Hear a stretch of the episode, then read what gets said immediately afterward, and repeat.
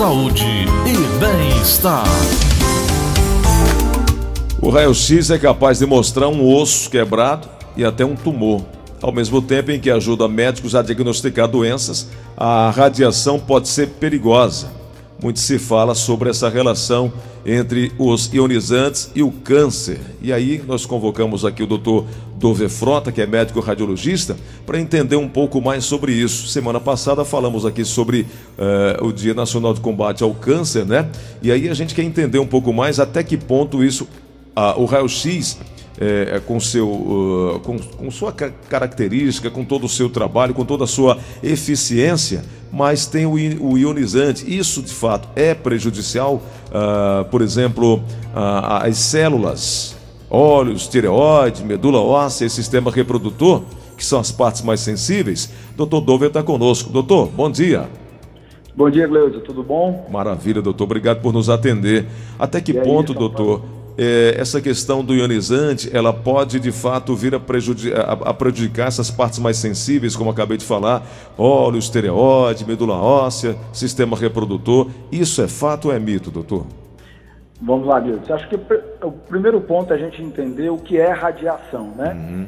Ah, então, radiação é uma energia que provém de uma fonte, por exemplo, a energia solar. Então, existem radiações, aqueles aqueles é, raios UVA, UVB, aquilo é fonte de radiação, né?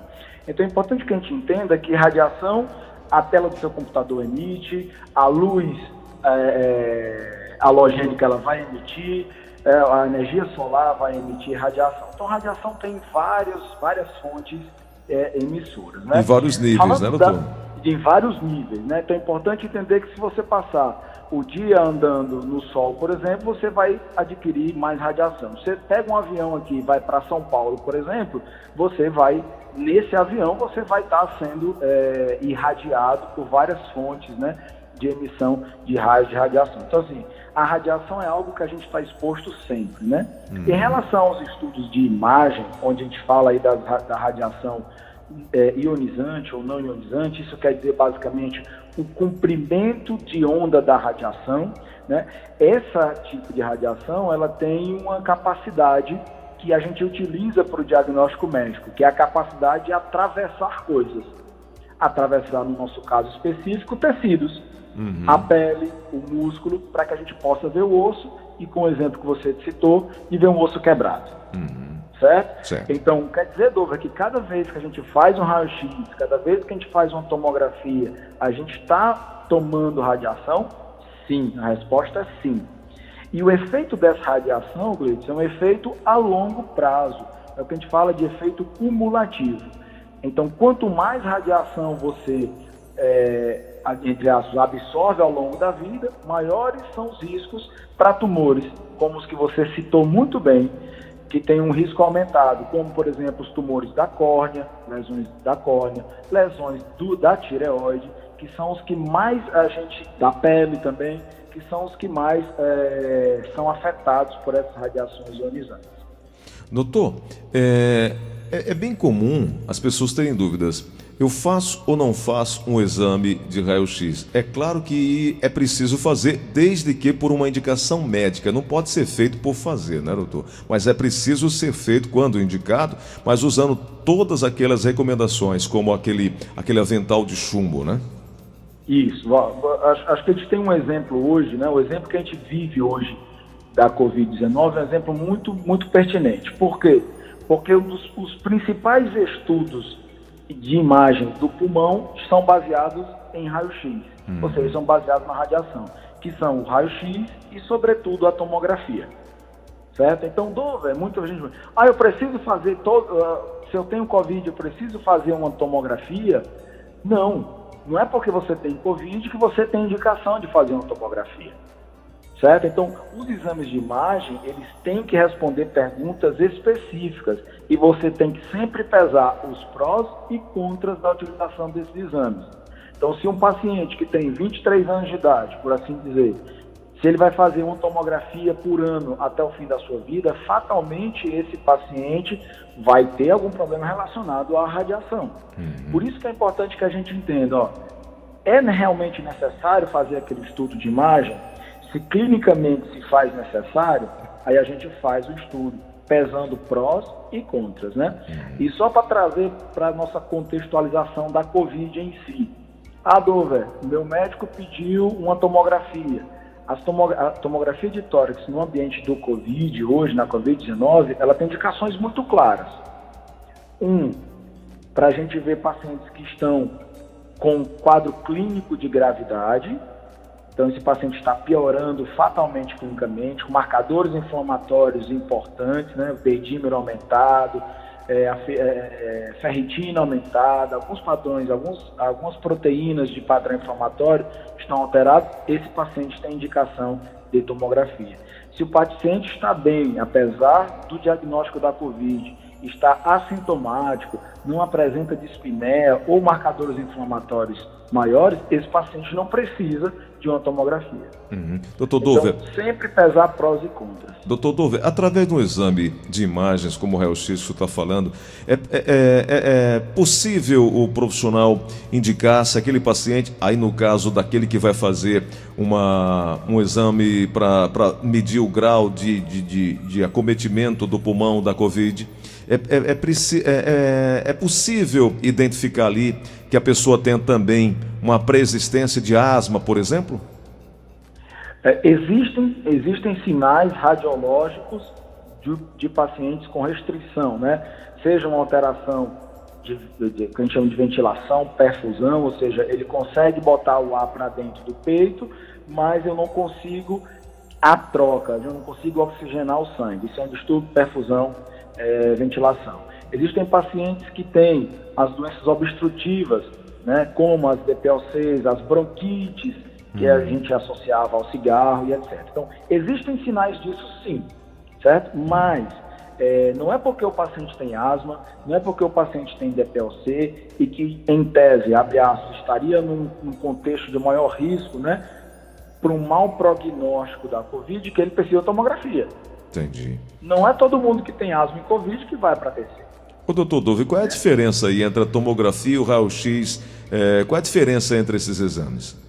A diferença básica é que, a, bom, ambos são gerados é, uma radiação ionizante baseada em raio-x. Tanto a tomografia como a radiografia são raio-x, certo? Hum. Esse é o tipo de raio emitido pela máquina que atravessa o seu corpo e vai é, ser projetada num antiparo, numa placa, a famosa chapa. Mas dão indicações diferentes para o profissional, para o médico? Completamente diferentes. Completamente hum. diferentes. Então, a tomografia, para a gente entender fisicamente, ela corresponde a 300, 400 raio-x feitos em um mesmo momento e é onde você adquire um volume de imagem. Então, como se você pegasse aí é, um, um cubo né, com a imagem do pulmão do indivíduo, onde você pode reconstruir, você pode é, colocar ele de lado, ele, ele que chama projeção sagital, projeções coronais, onde você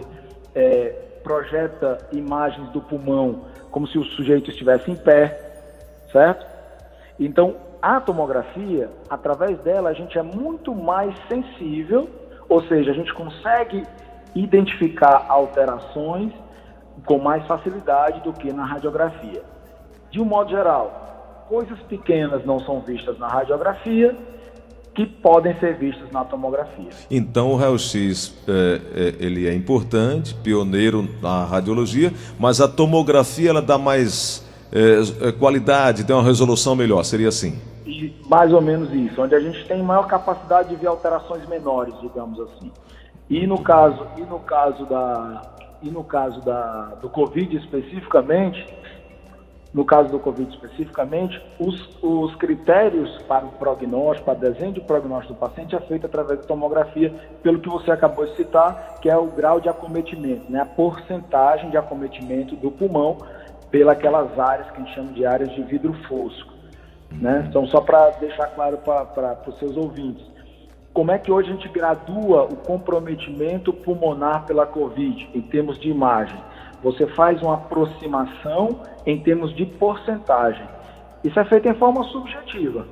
Tá. Então a gente gradua menos de 25%, leve acometimento, entre 25% e 50% do parênquima pulmonar acometido, Covid moderado, e acima de 50% do parênquima comprometido por aquelas imagens em vidro fosco, a gente vai considerar um comprometimento acentuado da Covid. Uhum. Né? Doutor... Então, é através da tomografia que a gente consegue ver isso. Doutor Dove, a nossa ouvinte Irineuda pergunta é, se há se é prejudicial ou não, se recebe é, radiação ou não, quem faz ultrassom, se a ultrassom pode de alguma forma prejudicar a pessoa ao longo do tempo.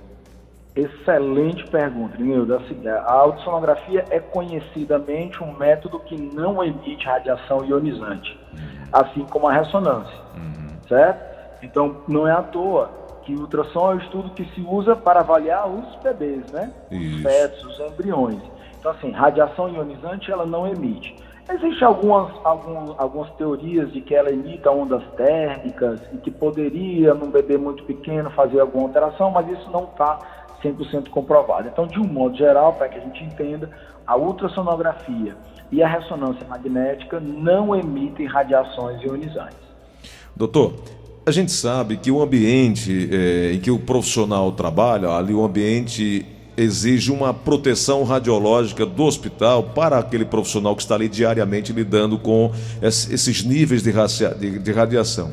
Nessas áreas, tem níveis aceitáveis, creio eu, e seguros para que o profissional possa desempenhar o, o seu trabalho. Então, o que a gente está querendo tirar aqui é o medo que algumas pessoas tenham, é, porventura, de fazer é, esse exame de raio-x é, como consequência, sofrer a tal é, radiação, é, ficar com. A, acabar acarretando outros problemas em outros órgãos. De uma forma bem clara, não é contraindicado, obviamente, fazer o exame de raio-x, né, doutor? Isso, não. Existem pacientes que têm contraindicação formal, como por exemplo os pacientes grávidos, as pacientes grávidas. Essas não podem submeter a nenhum exame que emita radiação ionizante, como radiografia ou a tomografia. Então, pacientes grávidas não fazem esse tipo de exame. Existe uma contraindicação formal. Perfeito. Em pacientes saudáveis, de um modo geral, não há uma contraindicação maior. Vou te dar um exemplo que eu acho que a gente discutiu, uh, acho que mais ou menos um ano, um ano e pouquinho, quando eu tive as primeiras vezes no seu programa, lá no, no Outubro Rosa, uhum. é, alguém, um dos seus ouvintes me perguntou, doutor, mas a radiação emitida, por exemplo, na mamografia, uhum. que é um, um raio-x, certo? Uhum. Ele não poderia resultar na formação de tumores? Sim, sim, sim. Certo? Uhum. Então, esse, acho que essa é uma, uma, pergunta que todo mundo, se, assim, as mulheres se fazem de um modo geral. Então, assim, a radiação emitida na mamografia especificamente é uma radiação muito pequena. Pequena certo? É uma radiação cujo os prós, os benefícios mostrados pela mamografia na prevenção e no diagnóstico precoce do câncer de mama superam em muito o mínimo risco que se tem da radiação que ela emite. Então, Entendi. como tudo na vida, né, a gente vai sempre pesar prós e contra. E contra. Uhum. Doutor? Ainda é totalmente deletério? Não. Uhum. Uma paciente grávida pode fazer mamografia? Não. Uma paciente grávida não pode fazer mamografia. Perfeito. Doutor, entre mamografia e cintilografia, a mamografia ainda tem uma, uma, uma, uma incidência menor, né?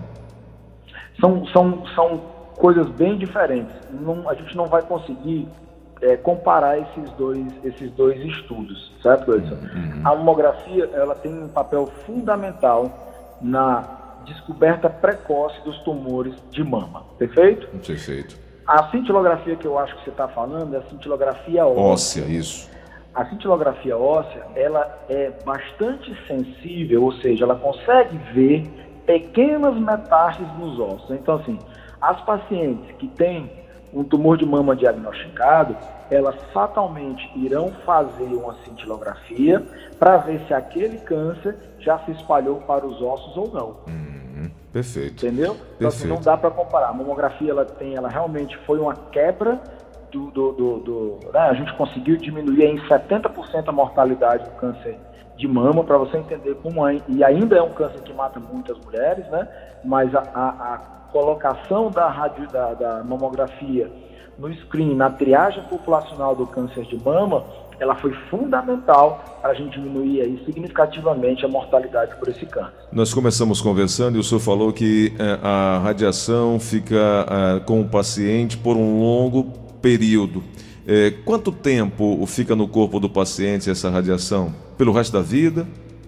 É, a gente não tem como é, precisar o tempo de efeito dessa radiação, mas vou te dar um exemplo prático, um exemplo histórico, né, que foram as bombas atômicas de Hiroshima e Nagasaki, e um exemplo prático que é a radioterapia, certo? Então, uh, o exemplo histórico, a gente viu pacientes com 30, 40 anos expostos àquela radiação da bomba, apresentando tumores na córnea, na tireoide, no pulmão, na pele. Pacientes né, que 40 anos depois apresentavam o tumor.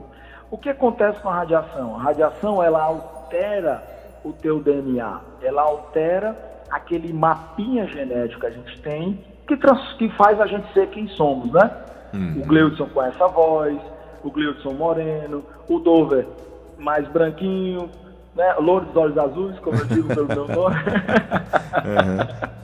Alemão, né? Porque o nome dele tem que ser alemão. Uhum. Então, o que, o que faz a gente ser o que a gente é, é o nosso DNA. E a radiação altera aquele DNA. Então, se a alteração, que é uma alteração aleatória, ela modificou proteínas específicas, né? Mapas de proteínas específicos, você vai ter uma resposta mais imediata, né? transformando num tumor. E dependendo do tipo de, de, mal, é, de alteração do DNA, isso vai ser a longo prazo. Não se tem esse tempo. Voltando para a prática da radioterapia. Hoje existem tempos de ciclos da radioterapia, onde você faz um ciclo em um mês e aquele efeito se prorroga por um mês, dois meses, três meses. Entendeu? Então a gente não consegue hoje dizer especificamente quanto tempo o efeito da radiação permanece no corpo do indivíduo. Perfeito.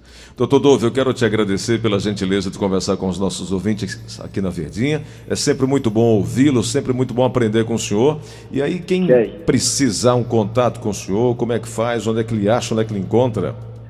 Eu vou lhe dar o telefone, Gleison, da Uênia. Uênia é a minha, é a minha secretária ela está aí para atender a todos, sabe tudo de radiologia, viu? Muito sabe bom. Sabe tudo. Se quiser anotar o telefone dela, eu vou até lhe passar por WhatsApp depois. 9 9 9420 9420 4206. 4206. Perfeito. Doutor Dove, muito obrigado, uma boa semana e até o nosso próximo encontro aqui na Verdinha. Uma honra, meu irmão, uma honra. Deus te abençoe aí. Um abraço grande. Mais uma vez, parabéns e muito obrigado pela, pela entrevista e o bate-papo interessante aí. Sempre Valeu. muito bom contribuir. Obrigado. Um abraço grande, irmão.